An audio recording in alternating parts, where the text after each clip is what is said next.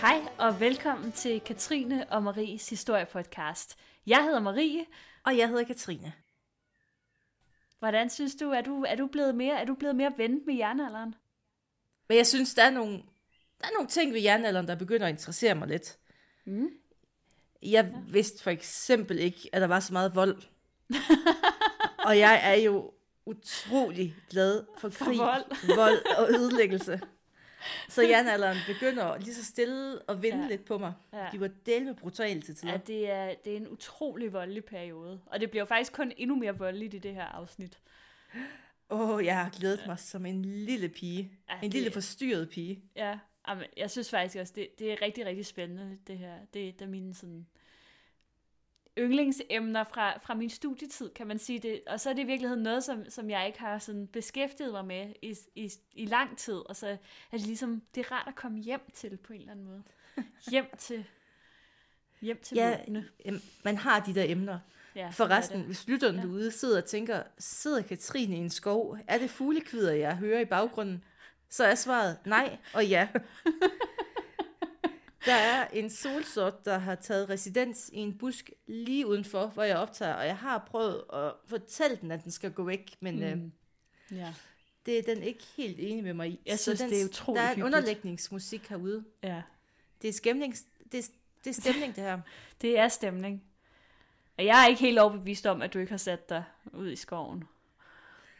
Jeg, jeg er sådan en frisk, dejlig jysk pige, der bare sidder ude i naturen hele tiden. Jamen, sådan er du jo, Katrine. Med røde æblekinder og overalls på. ja. Og træsko. Også det. Nå, i øvrigt, det kan være, at vi skal komme til sagen. Så gør det dog, Marie. Hvad skal vi snakke om i dag? Ja, men vi skal jo snakke om intet mindre end det store våbenofferfund fra Illerup Ådal. Ja, Og ja, og øhm, mens at øh, Hobbyfyrsten, han hører til i den ældre romerske jernalder, altså Hobbyfyrsten, som vi jo talte om i sidste uge, så bevæger vi os nu lidt frem i tid til begyndelsen af den yngre romerske jernalder, som begynder omkring 200 efter vores tidsregning. Det var et tidspunkt af oldtiden, hvor at der skete store forandringer. Nye teknologier og afgrøder kom til, hvilket betød, at bønderne de begyndte at dyrke jorden mere intensivt, og det øgede produktionen af både korn og fødevarer. Den, ro- øh, den yngre romerske jernalder det var en periode med vækst på rigtig mange områder. Befolkningstallet steg, og gårdene blev større, landsbyerne voksede. Ja, endda menneskene de synes også at være blevet højere, øh, i hvert fald når man ser på knoglematerialet fra perioden. Men alt det her tilsyneladende overskud, det havde selvfølgelig også nogle konsekvenser. Det blev mere og mere almindeligt at markere sin magt gennem våben, hvilket særligt kommer til udtryk i gravene, hvor at våbenudstyr det spiller en væsentlig rolle blandt gravgaverne. Det er egentlig en udvikling, som har været undervejs længe. Allerede på Hobbyfyrstens tid, der begyndte de her såkaldte våbengrave at dukke op, men skikken den fortsætter i de følgende århundreder over hele Danmark. Det er ikke kun i gravene, at den her øgede militarisering finder sted. Katrine, du snakkede lidt om det allerede i sidste uge, og det er også noget, vi vender mere tilbage til i næste uge. Men det er altså en tid, hvor man begynder at befæste sine landsbyer, bygger forsvarsvolde og søspæringer. Man siger, at det er i den yngre romerske jernalder, faktisk i den romerske jernalder hele perioden, at de første kampe om landet begynder. Og det er jo en kamp, som ender med en konsolidering af kongemagten nogle århundreder senere, altså i, i vikingetiden. Ude i søerne og i moserne, der ligger der nogle væsentlige og helt enestående vidnesbyrd om de her krige. Det er våbenoffringerne, eller krigsbytteoffringer, som de også kaldes. Over en periode på cirka 1000 år, der blev tusindvis af våben og krigsudstyr ofret til guderne, sandsynligvis af den sejrende her som tak for sejren. Især den yngre romerske jernalder, altså tiden fra omkring 200 til 475 efter vores tidsregning, synes at have været voldsom. Alene fra Fyn og Jylland, der kendes omkring 30 våbenoffringer. En statistisk vurdering, den anslår, at der kan have været op mod 60 kampe i det fynske og østjyske område på de her omkring 275 år. Det vil altså sige, at der har været en større kamp eller krig omkring hvert fjerde år. Det har været rimelig hæftige tider. I dag der skal vi jo som sagt tale om våbenofferfundet fra Illerup Ådal. Det er stadigvæk et af Skandinaviens største våbenofferfund, og det udgøres af mere end 12.000 ødelagte våben og dele af udstyr og personlige genstande. Og Katrine, nu skal du fortælle mere om, hvad det er for et fund og så videre, hvordan det er fundet. Det skal jeg i hvert fald. Omkring år 200 efter vores tidsregning gik en fremmed her i land et sted på den jyske østkyst. Styrken der var ret stor, der var omkring en tusind mand, har man vurderet. Og vi ved ikke, hvor de kommer fra. Vi ved heller ikke rigtigt, hvad de ville. Måske ville de plyndre, måske var det et stammeopgør, men meget tyder på, som jeg fortalte om sidste gang, at de lokale var forberedte. Man vidste formentlig, at de var på vej, og man har haft tid nok til at mobilisere en her. Vi ved ikke helt, hvor de to her de mødtes i kamp. Men vi ved, at den fremmede her den blev slået. Deres våben og udstyr det blev ødelagt, og det hele bliver kastet i en sø ved Lillerup nær Skanderborg i Østjylland.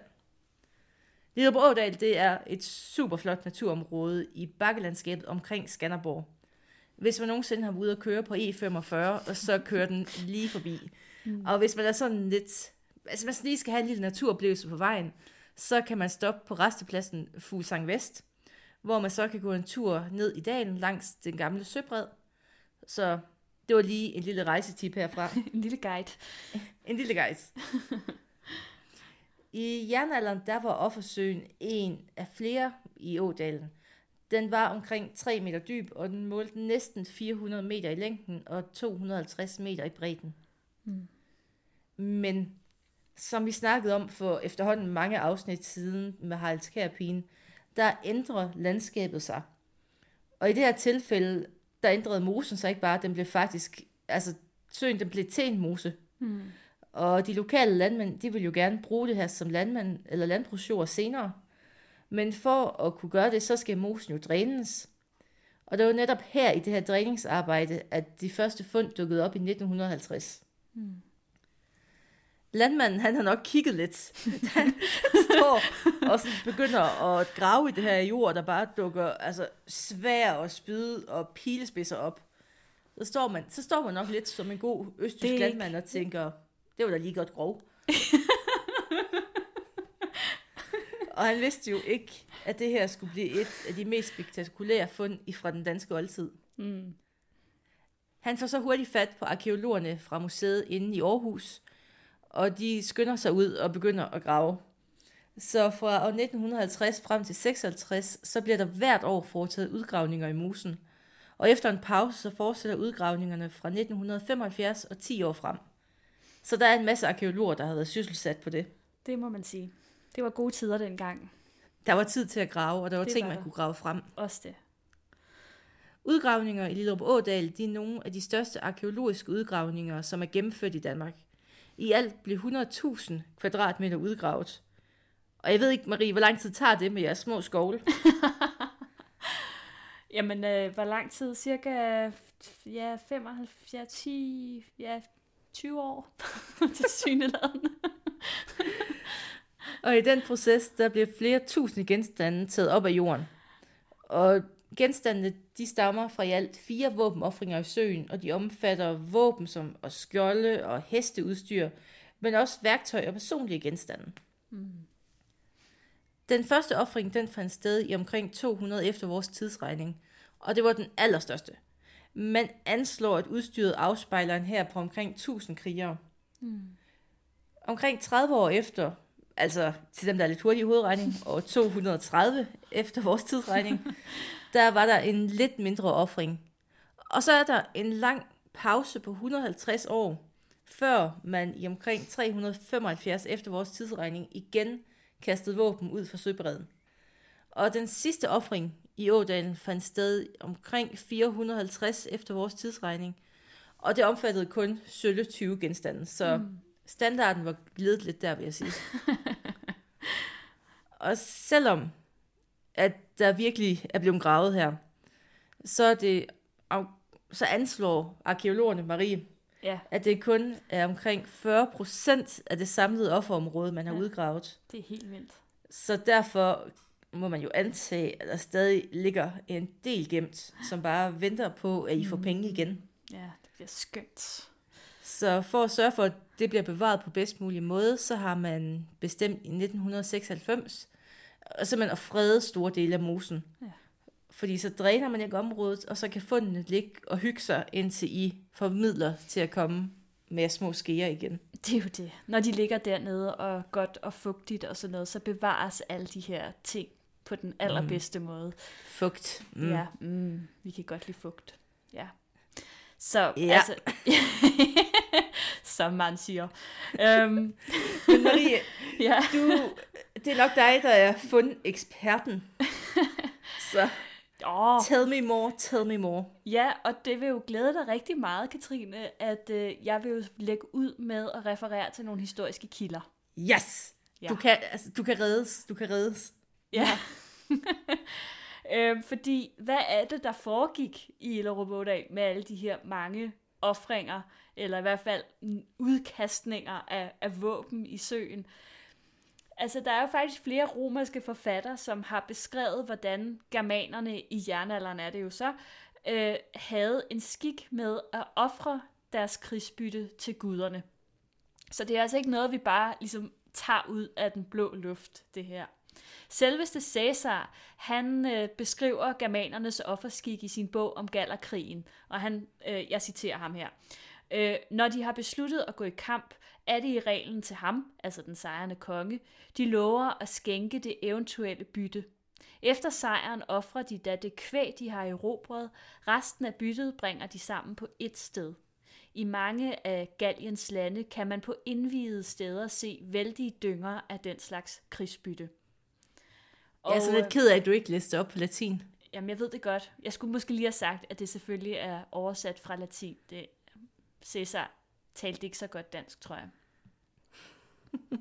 Det gør han i Asterix Obelix. Ja, det gør han. Der. En anden øh, romersk fætter, som, øh, som snakker om det her, det er jo vores allesammens Tacitus, som nogle lyttere måske vil kunne huske fra vores afsnit om Kimbratogtet, øh, hvor at det jo er Tacitus øh, blandt andet, der... Øh, nej, frøvl med mig. Det er da Haralds Kær, jo med menneskeoffringerne. Det er der, han skriver om, øh, om menneskeoffringerne. Aha. Haha. Og den, den vakse lytter. Øhm, han skriver om, øh, om den her germanske offerskik.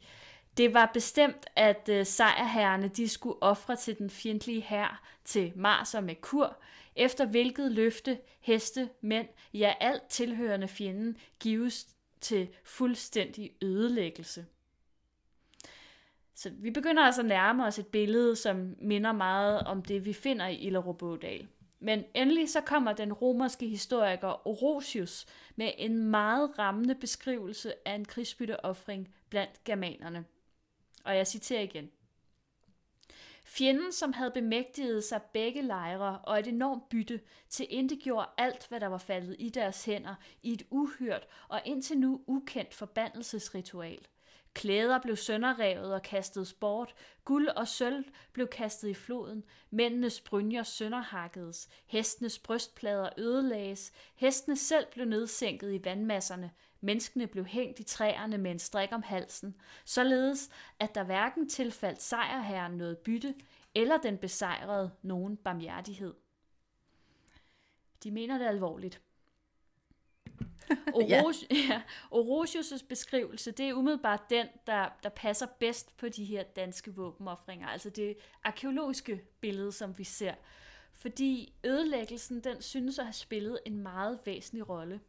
Alting det er blevet ødelagt, før det endte i mosen. Sværene de er blevet bøjet, skjoldene hugget i tu, spydstagerne knækket, læderremmene skåret over, og selv hestene er blevet hugget ned og kastet i søen. Det er tydeligt, at ødelæggelserne de ikke har fundet sted under krigshandlingerne. Det er bevidste, grundige ødelæggelser, der ligesom Orosius beskriver, sikkert har været en del af offerhandlinger, eller i hvert fald en eller anden form for ritual. Men lad os se lidt nærmere på nogle af de fund, der blev gjort ved udgravningerne. Først og fremmest er der jo de hundredvis af våben, og gennem dem kan vi jo få et ret godt indtryk af jernalderherrens opbygning og udrustning. Og her starter vi med fodsoldaterne. Størstedelen af hæren har bestået af krigere eller fodsoldater. Disse mænd har formentlig været mere eller mindre frivilligt vævet til at deltage i krigen. En del af dem har uden tvivl været legesoldater.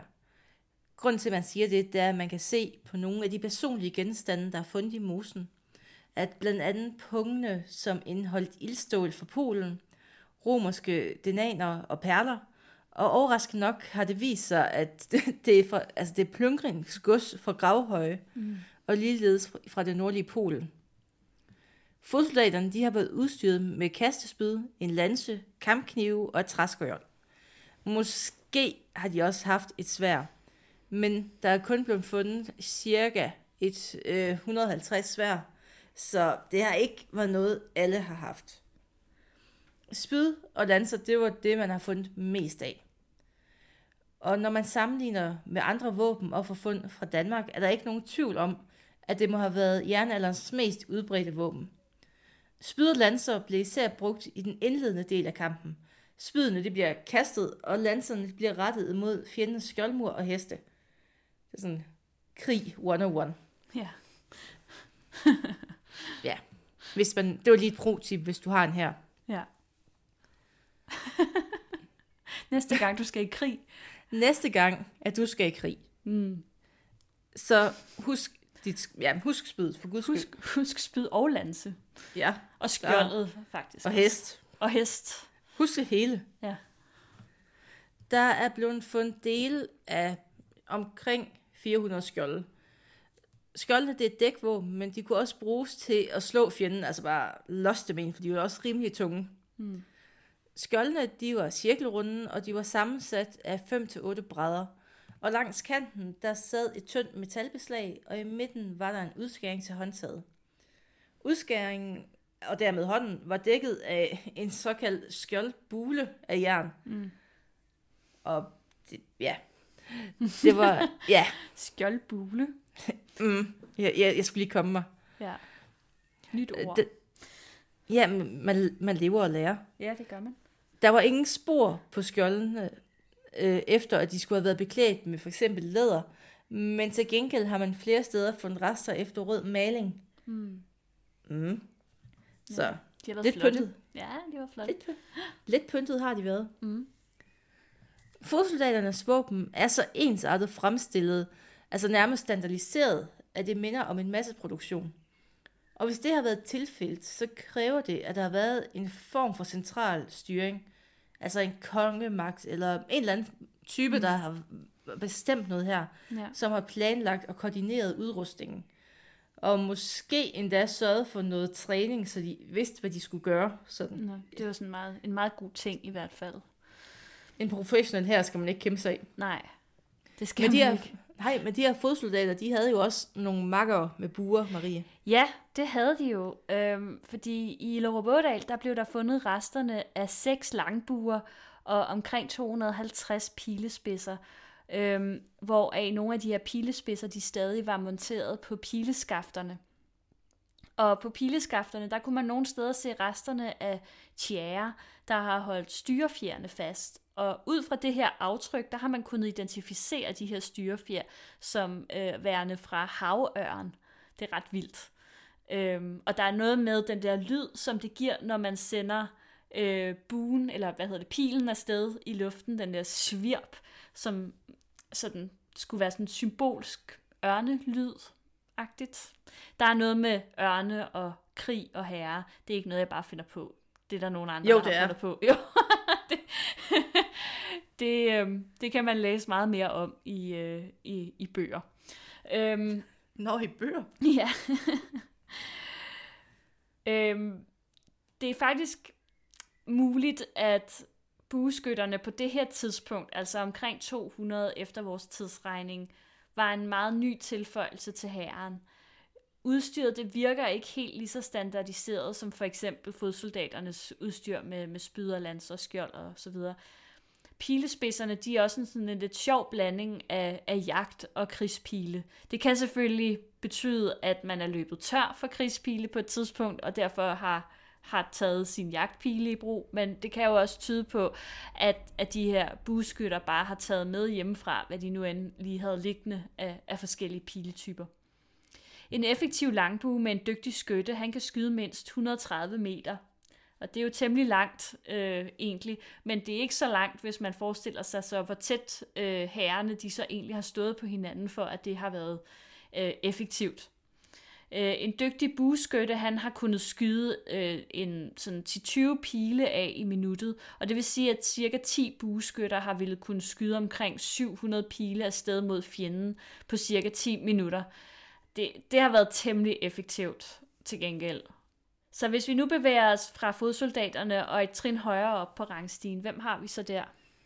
Så har vi officererne. Og det, det er et navn, eller en titel, vi har givet dem i mangel af bedre. Mm. Det er sådan lidt bedre end fodsoldater, men ikke ledere. Mm. Officererne de kom sandsynligvis fra frie familier, og de har selv valgt militærlivet sådan, som en slags karrierevej hvor de kæmpede for personlig hæder og ære. Man forbinder officersgruppen med våbenudstyr af en lidt bedre kvalitet end fodsoldaterne. Ofte så er der et præg sådan lidt mere personligt, de er ude at customize det, de har. Mm. Og det kan have været svært, eller hestene, der var blevet pimp my horse, jeg ved ikke. Altså, det var lidt pænere end de andres. Ja. Og sværene fra Lillerup Ådal er specielt på den måde, at alle sværklingerne de er fremstillet i romeriet så er vi tilbage. ja. Og det gør det faktisk til den største samling af romerske svær uden for romeriet. Hmm. Og det er både selve fremstillingen af sværklingen, altså måden den er smedet på, der afslører oprindelsen, og så oveni, at de alle sammen har fået hamret det stempel eller et fabriksmærke ind i overfladen. Igen et lille callback til Hoby. Ja, lige præcis. Og nogle steder er det navne, for eksempel krisem mag, der betyder noget i retning af udført af krisem. Men man kan, altså det kan også have været et symbol, et hjul eller en kornaks, mm. så man ligesom kan identificere folks arbejde. Ja. Og en del af sværklingerne må være blevet eksponeret, før de er blevet sat på. Altså, fordi at øh, stemplet de er blevet dækket af grebet på sværet. Mm. Så det er noget, man har fået sværet ned for romeriet, og så har man sat sit eget præg på, så det passede lidt bedre til den stil, man selv kørte. Ja. Og, Men det er vigtigt, at det matcher Marie. Jamen det er det. Man skal ikke gå ned på sit, på sit udstyr. Det ved vi. Det er også vigtigt i dag. Det er, altså, lidt ligesom at have de rigtige, det er ligesom at have de rigtige fælge til sin bil og sådan noget, ikke? Jeg er fra Vestegn, der går man op i den slags. Jamen, altså, det er jo det er jo Vestegnen. Ja. Men Marie, fortæl ja. mig lidt mere om de svær, fordi at du ved ja, et eller andet, men, men som altså, jeg ikke gør. I forbindelse med de her svær, der blev der også fundet øh, nogle genstande, der har det helt fantastiske navn bandolærbeslag. Og det lyder måske som noget, der tilhører et eller andet instrument, men det er det ikke. Det er øh, noget, som tjener til ophæng af sværskeden. Det, en del af dem, de er øh, meget tydeligt germanske, altså fremstillet i et sted i Germanien, måske endda øh, lokalt øh, i Østjylland et sted. Men man fandt også nogle af dem, som var øh, romersk fremstillet. Et af dem, de var udført i bronze, det var cirkulært, og så var det udsmykket med Jupiters ørn. Ørnen den er omgivet af en inskription på latin, og den her gang kommer det på latin. Yes. Ja, vi går, det går Harry Potter det her. Optime Maxime Con. Og øh, det er en forkortelse af Optime Maxime Omnium Militantium Conserva. Det lyder altså mere som noget fra, hvad hedder den, den der julekalender inde på Rigsarkivet. Ja, okay. det lyder som den, når de skal ind i bogen. Ja, okay. du har fuldstændig ret. Det er det også. Prøv at lægge hånden på en bog og sig det igen. Optime maximum omnium militantium conserva. Vum. Så det ikke vum? Det, no. det betyder faktisk, giv Jupiter den bedste, den største, må bevare alle de kæmpende. Jupiter-beslaget, det er faktisk ret interessant på flere punkter, for identiske beslag er fundet i Nordafrika, i Tyskland, og så også ved Hadrians mur i England. Beslaget for Hadrians mur har faktisk endda samme støbefejl som beslaget for Illerup, og de må Uh. altså have været blevet støbt øh, fra samme model i samme værksted. Det er altså ret vildt. Og det er virkelig sådan en situation, hvor man vil ønske, at genstande de kunne tale. Hvordan i alverden er de der to genstande? Hvis genstanden kunne tale, havde I ikke et arbejde. Nej, det er sandt. Men stadig, det kunne være, det, jeg vil så gerne vide, hvordan de to ting er endt så langt væk fra hinanden, hvis de er lavet samme sted. Øh, Nå. Sidste trin på rangstigen, Katrine. Yes. Her har vi herlederne, eller fyrsterne. Det var, det kunne, altså, det kunne have været konger, det kunne have været fyrster, lidt som vi kender det fra middelalderen. Det kommer i hvert fald til udtryk i materiel rigdom, som var en kongeværdig. Mm. Til den her gruppe hører der fem våbensæt i den absolute topklasse. Der er et praksvær, der er praksvær med greb af guld og elfenben. Der er bælter og sværbælter med sølv og guldbelagte beslag. Og der er lanser og spyd med mønstre i hvidmetal og skjolde med skjoldbuler af sølv og forgyldt, altså forgyldte ansigtsmasker. Ja. Der er altså virkelig været gang i den her. Det er top notch. Og blandt våbenfundene har, var der også seletøj til omkring 10 heste, og det er Nordens ældste fund, der påviser, at heste blev brugt i kamp. Og nogle af de her heste har uden tvivl tilhørt de her fyrster eller herledere. Og hestene, de var nemlig også pimpet rigtig flot med altså, sølv og bronze. Ja. Alle læderdelene, altså remme og sadler, er gået tabt i mosen. Men metaldelene og beslagene, de er bevaret. Og ud fra dem har man kunne re- altså rekonstruere hovedtøjet ret præcist. Der har siddet et mulebeslag ned over hestens næseryg, og på hver side sad der en plade, hvor kindstykkerne de var fæstnet med læderringen. Bisler og ringe til tøjlerne og tøjlekæder var anbragt i forlængelse af kindstykkerne. Stigebøjler havde man ikke nu, så derfor var det bislet, altså bislet det var ekstra kraftigt, da det havde været den eneste måde, man kunne styre hesten på. Eller, altså, man, man kan jo også styre en hest med ben af Marie, siger jeg. En, en sund jysk pige. Ja, okay. Men det er en god måde at kunne styre hesten på. Altså, fordi det kræver jo Ja, ja, også... Altså, det man kræver skal jo også overtale en, hesten og løbe fremad. Ja, men fordi at... Altså, det er jo ikke bare at sætte sig op på en hest og så ride ind i sådan et, et voldsomt slag. Det kræver også noget træning af hesten, at den ligesom... Den skal være med på den idé, at den ikke Hvis hesten ikke gider, så er der ikke nogen krig. Præcis. Jeg har håndteret nok heste, altså ligesom der heste skal over et spring, og de ikke gider, så, er Ja. bare, altså, så kan du... Så gider de ikke. Altså, jeg har set Hubertus-jagten Jeg nok gider gange. ikke hoppe over det gør i dag. skal ikke have våde før. Nope. I mosen, der fandt man også knogler efter nogle af de her heste. Og ud fra disse mener man, at de har mindet meget om fjordheste. Mm. Og de største af hestene, de har haft et stangmål på cirka 140 cm, altså meget som de har i dag, fjordhesten i hvert fald. Fra, for os andre, som måske ikke sådan er lige inde i hesteterminologi, så stangmål det er sådan fra skulder til skulder. Nej, Er det ikke det? en, en heste skulle ikke have landmeter bred, Marie. Nej, Det er kan- højden, altså fra fod er det til skulder. højden, men... Jamen for Altså højden, fra, fra fod til skulder. Ja, jeg ved virkelig ingenting om heste. Jeg kan godt høre, at du ikke er vokset op ude på landet. Det er nogle store heste. Nej, det er ikke en hest på 140 cm en pony. Men, ah, men nu holder det op. Det er, jo- det jo bare lige... Jeg mener, 140 cm bliver betragtet som en pony. Nu er jeg jo præcis øh, 130 cm høj, så 140 er øh, jo noget højere. Er du 130 cm høj? En...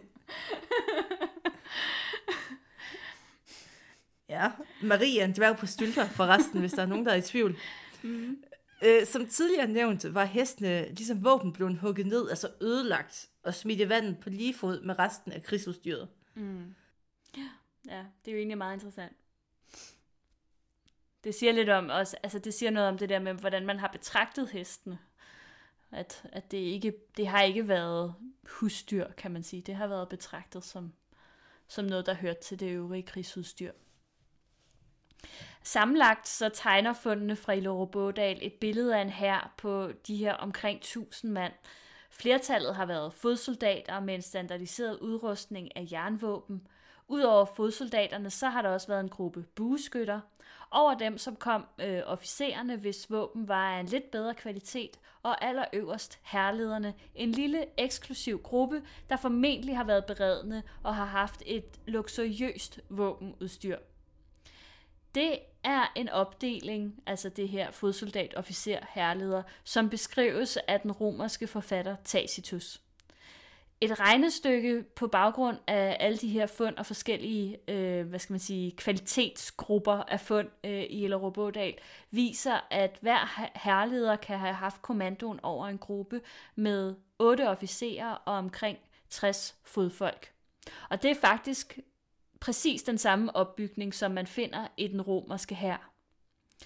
Den her gruppes størrelse, den svarer til de fællesskaber i den romerske hær, øh, ja, som de, de, de romerske soldater var inddelt i. Man boede i telt sammen, og man spiste sammen, og man marcherede sammen, og man kæmpede sammen, og man døde også sammen.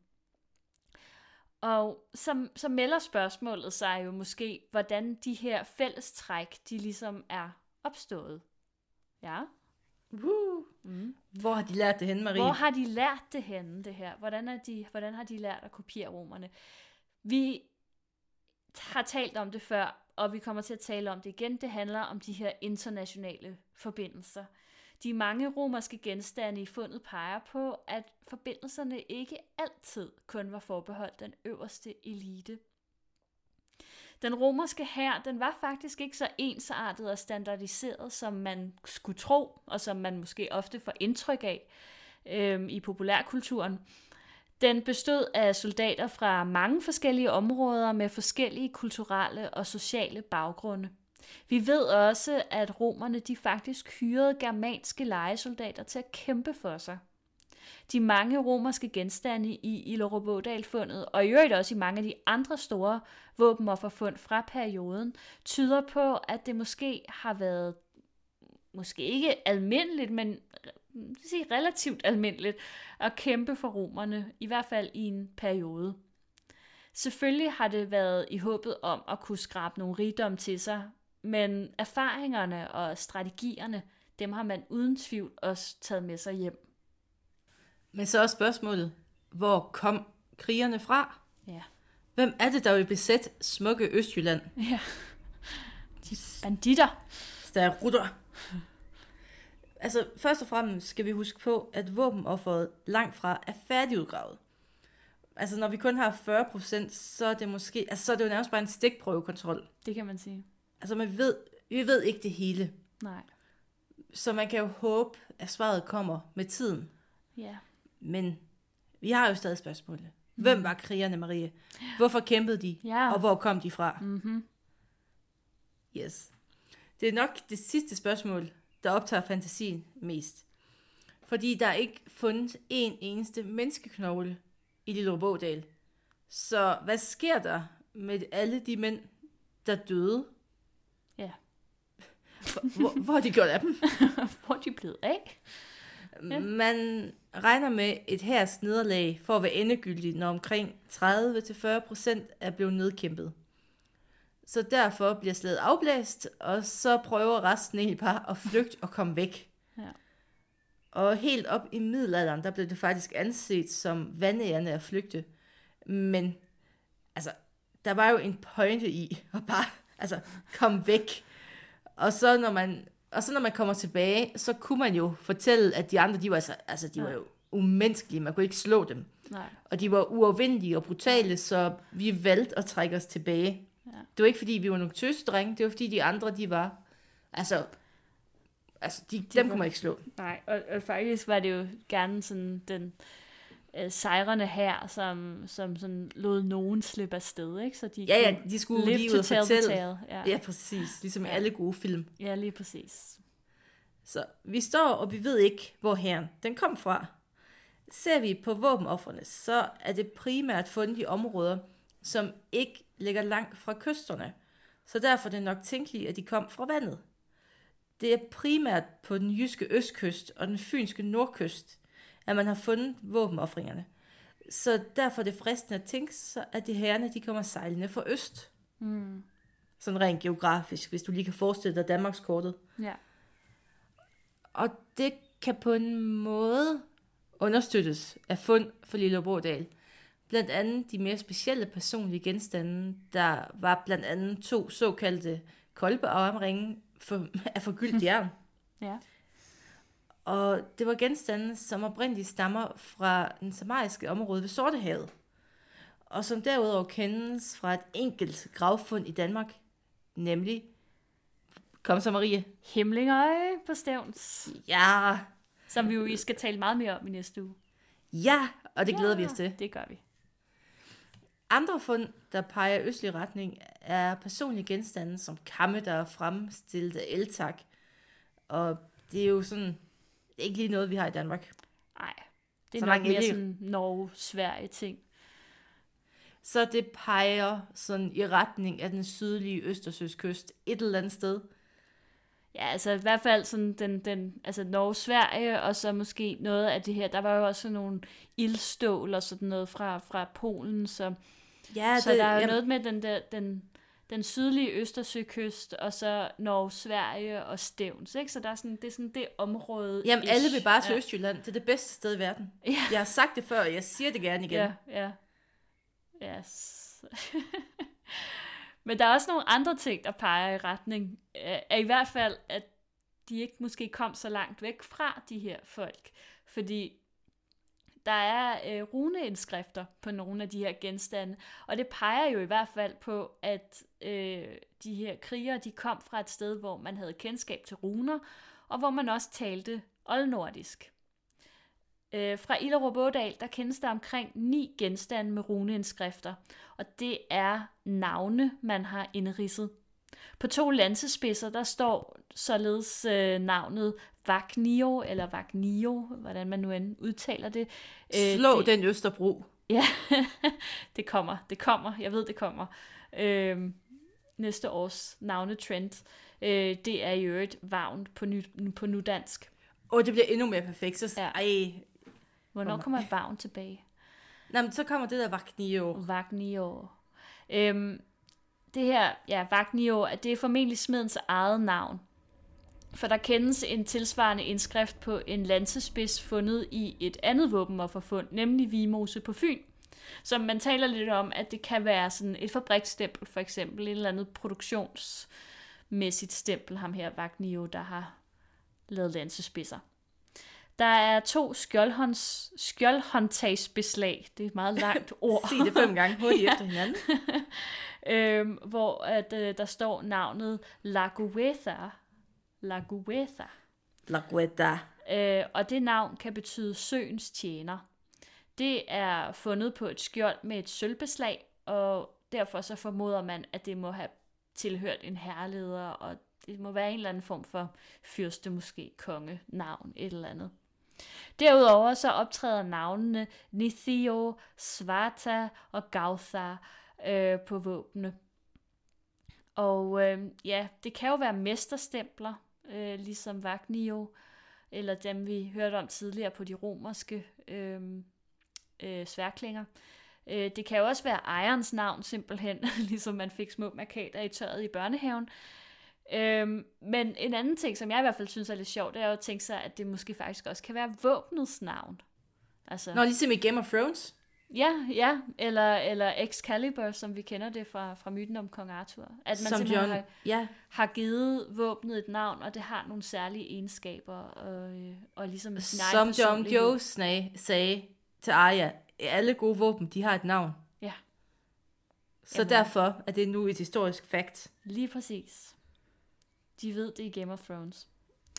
Ja. Rune, runeindskrifterne fra våbenoffrene, sådan generelt set, er i øvrigt nogle af de første skrevne oldnordiske ord, øh, vi kender fra Danmarks oldtid. Og øh, vi må derfor konstatere jo, at skriftsproget, altså runealfabetet, det allerede har været udbredt i et eller andet omfang i den romerske jernalder. Så det er jo altså mange århundreder før Jellingstenen. Tag den, Harald Blåtand og DR og jeres forherligelse af vikingetiden. Hashtag justice for jernalder. Præcis. Ja, Ja. Hvad skete der med krigerne, Katrine? Ved vi noget? det er jo, altså som sagt, så blev der ikke fundet en eneste menneskeknogle. Nej. Så spørgsmålet er jo egentlig, hvor er de så? Ja. Igen kan vi med glæde vende os mod romerne. Ja.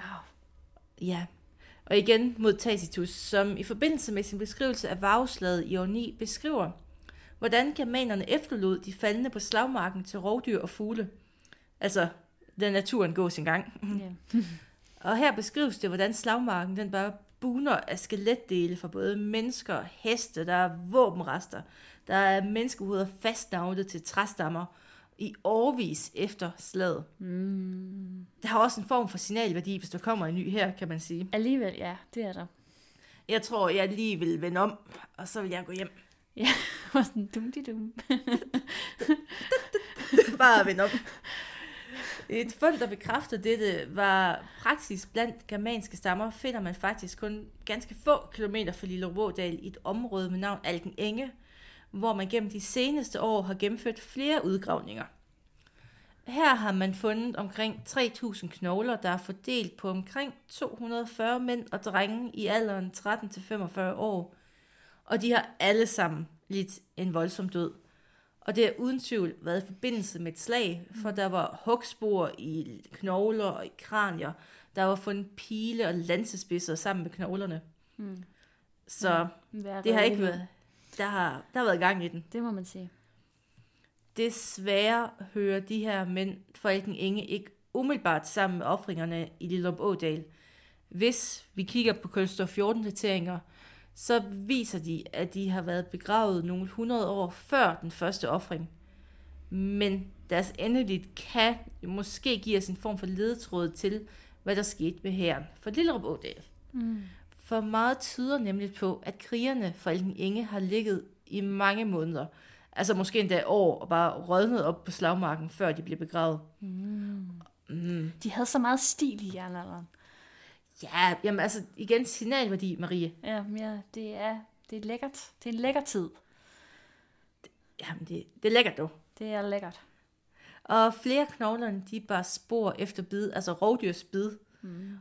Og derudover så manglede mange af de mindste knogledele, som, altså de kan jo blive i hvert fald hapset af, altså lige en ravn, der har nuppet en finger, eller, Ja, ja, præcis.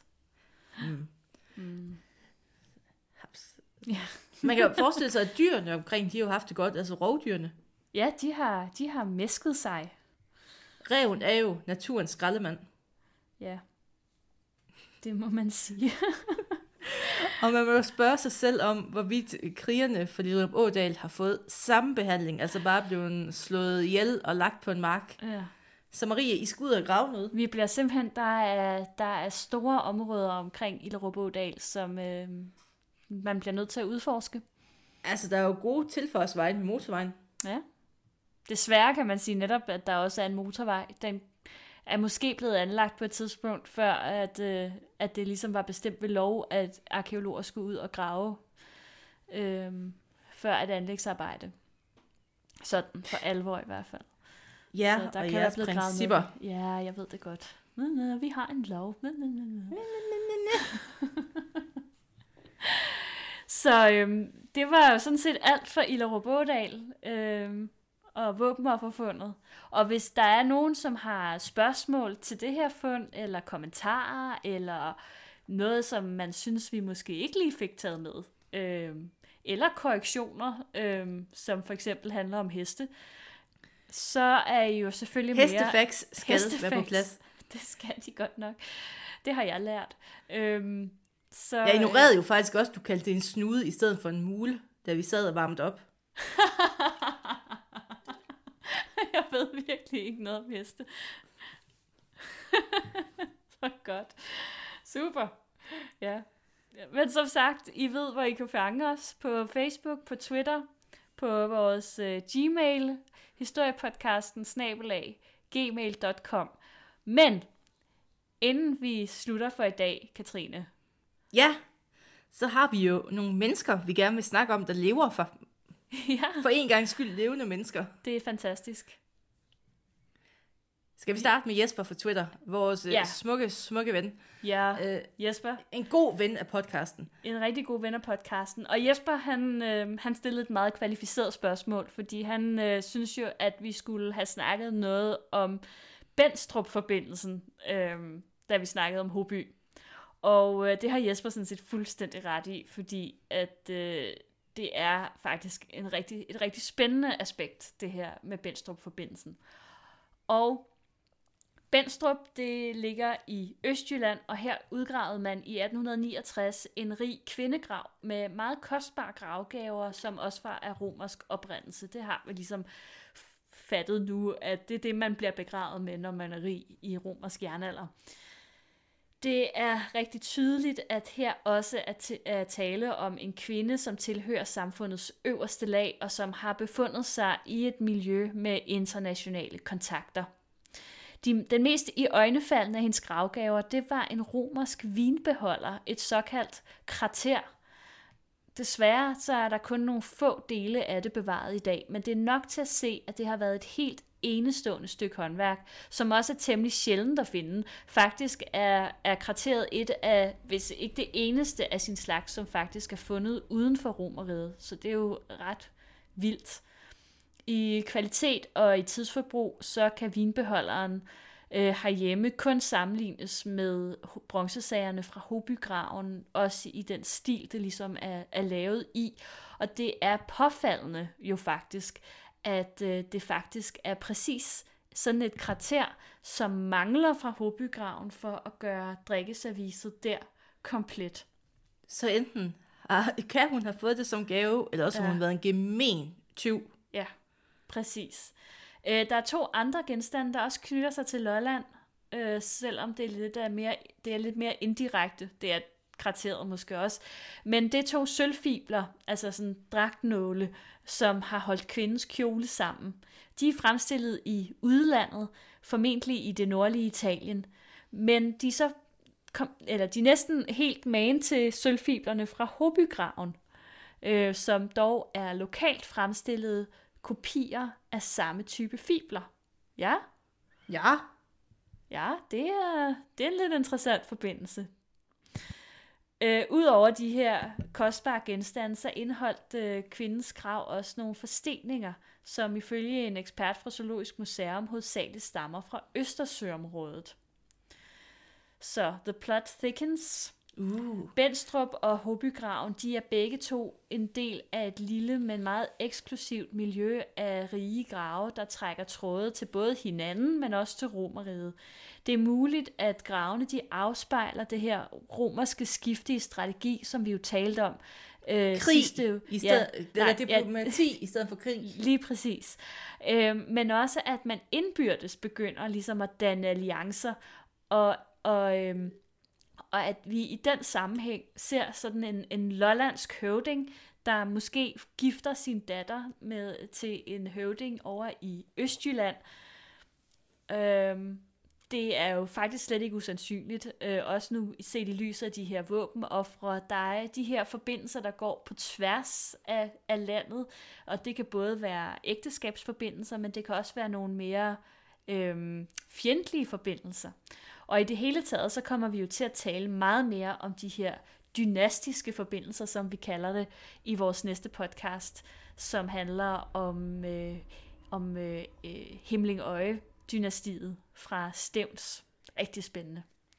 Woohoo! Ja, Jamen, det glæder vi os da rigtig meget til. Ja. Lidt politik og lidt ting, og ja. Og lidt mere Sager. krig. ja, Og noget med en parteret mand. ja, Ja. ja, ja, ja. Jamen, jeg kan næsten ikke være mig selv af glæde. Nej. Vi skal lige give et sidste shout-out.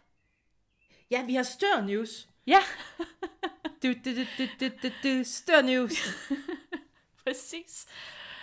Og det er, øh, det er Kim, som øh, Kim, øh, der, der også er på Twitter, som øh, var så flink at skrive til os, da vi skrev om, øh, om støren, at øh, hans oldefar simpelthen har været med til at fange den her stør. Og der fik vi simpelthen en øh, beretning first hand næsten. Godt Ja, det er så fedt. tredje led øh, af, hvordan at, øh, at hans, øh, hans oldefar der har været med til at fange støren, boede lige i nærheden af ham, og i øvrigt var den her oldefar også med til at finde pigen fra Haraldskær. Så man dækker faktisk lige sådan to episoder af historiepodcasten. Og det synes vi bare var super fedt, og øh, hvis der er andre, som har sådan personlige historier, der relaterer sig til vores emner, altså, Eller så- bare har nogle fede personlige historier, I har lyst til, at der bliver talt lidt mere om. Ja, for søren. Så kom med dem. Vi øh, vil rigtig gerne tale om jer. Og stør. Hvis I har nogle stør. flere fiskehistorier, Ja, åh oh, ja. Ej, Kom nu, med så dem. bliver det sådan lidt River Monsters-agtigt, ikke?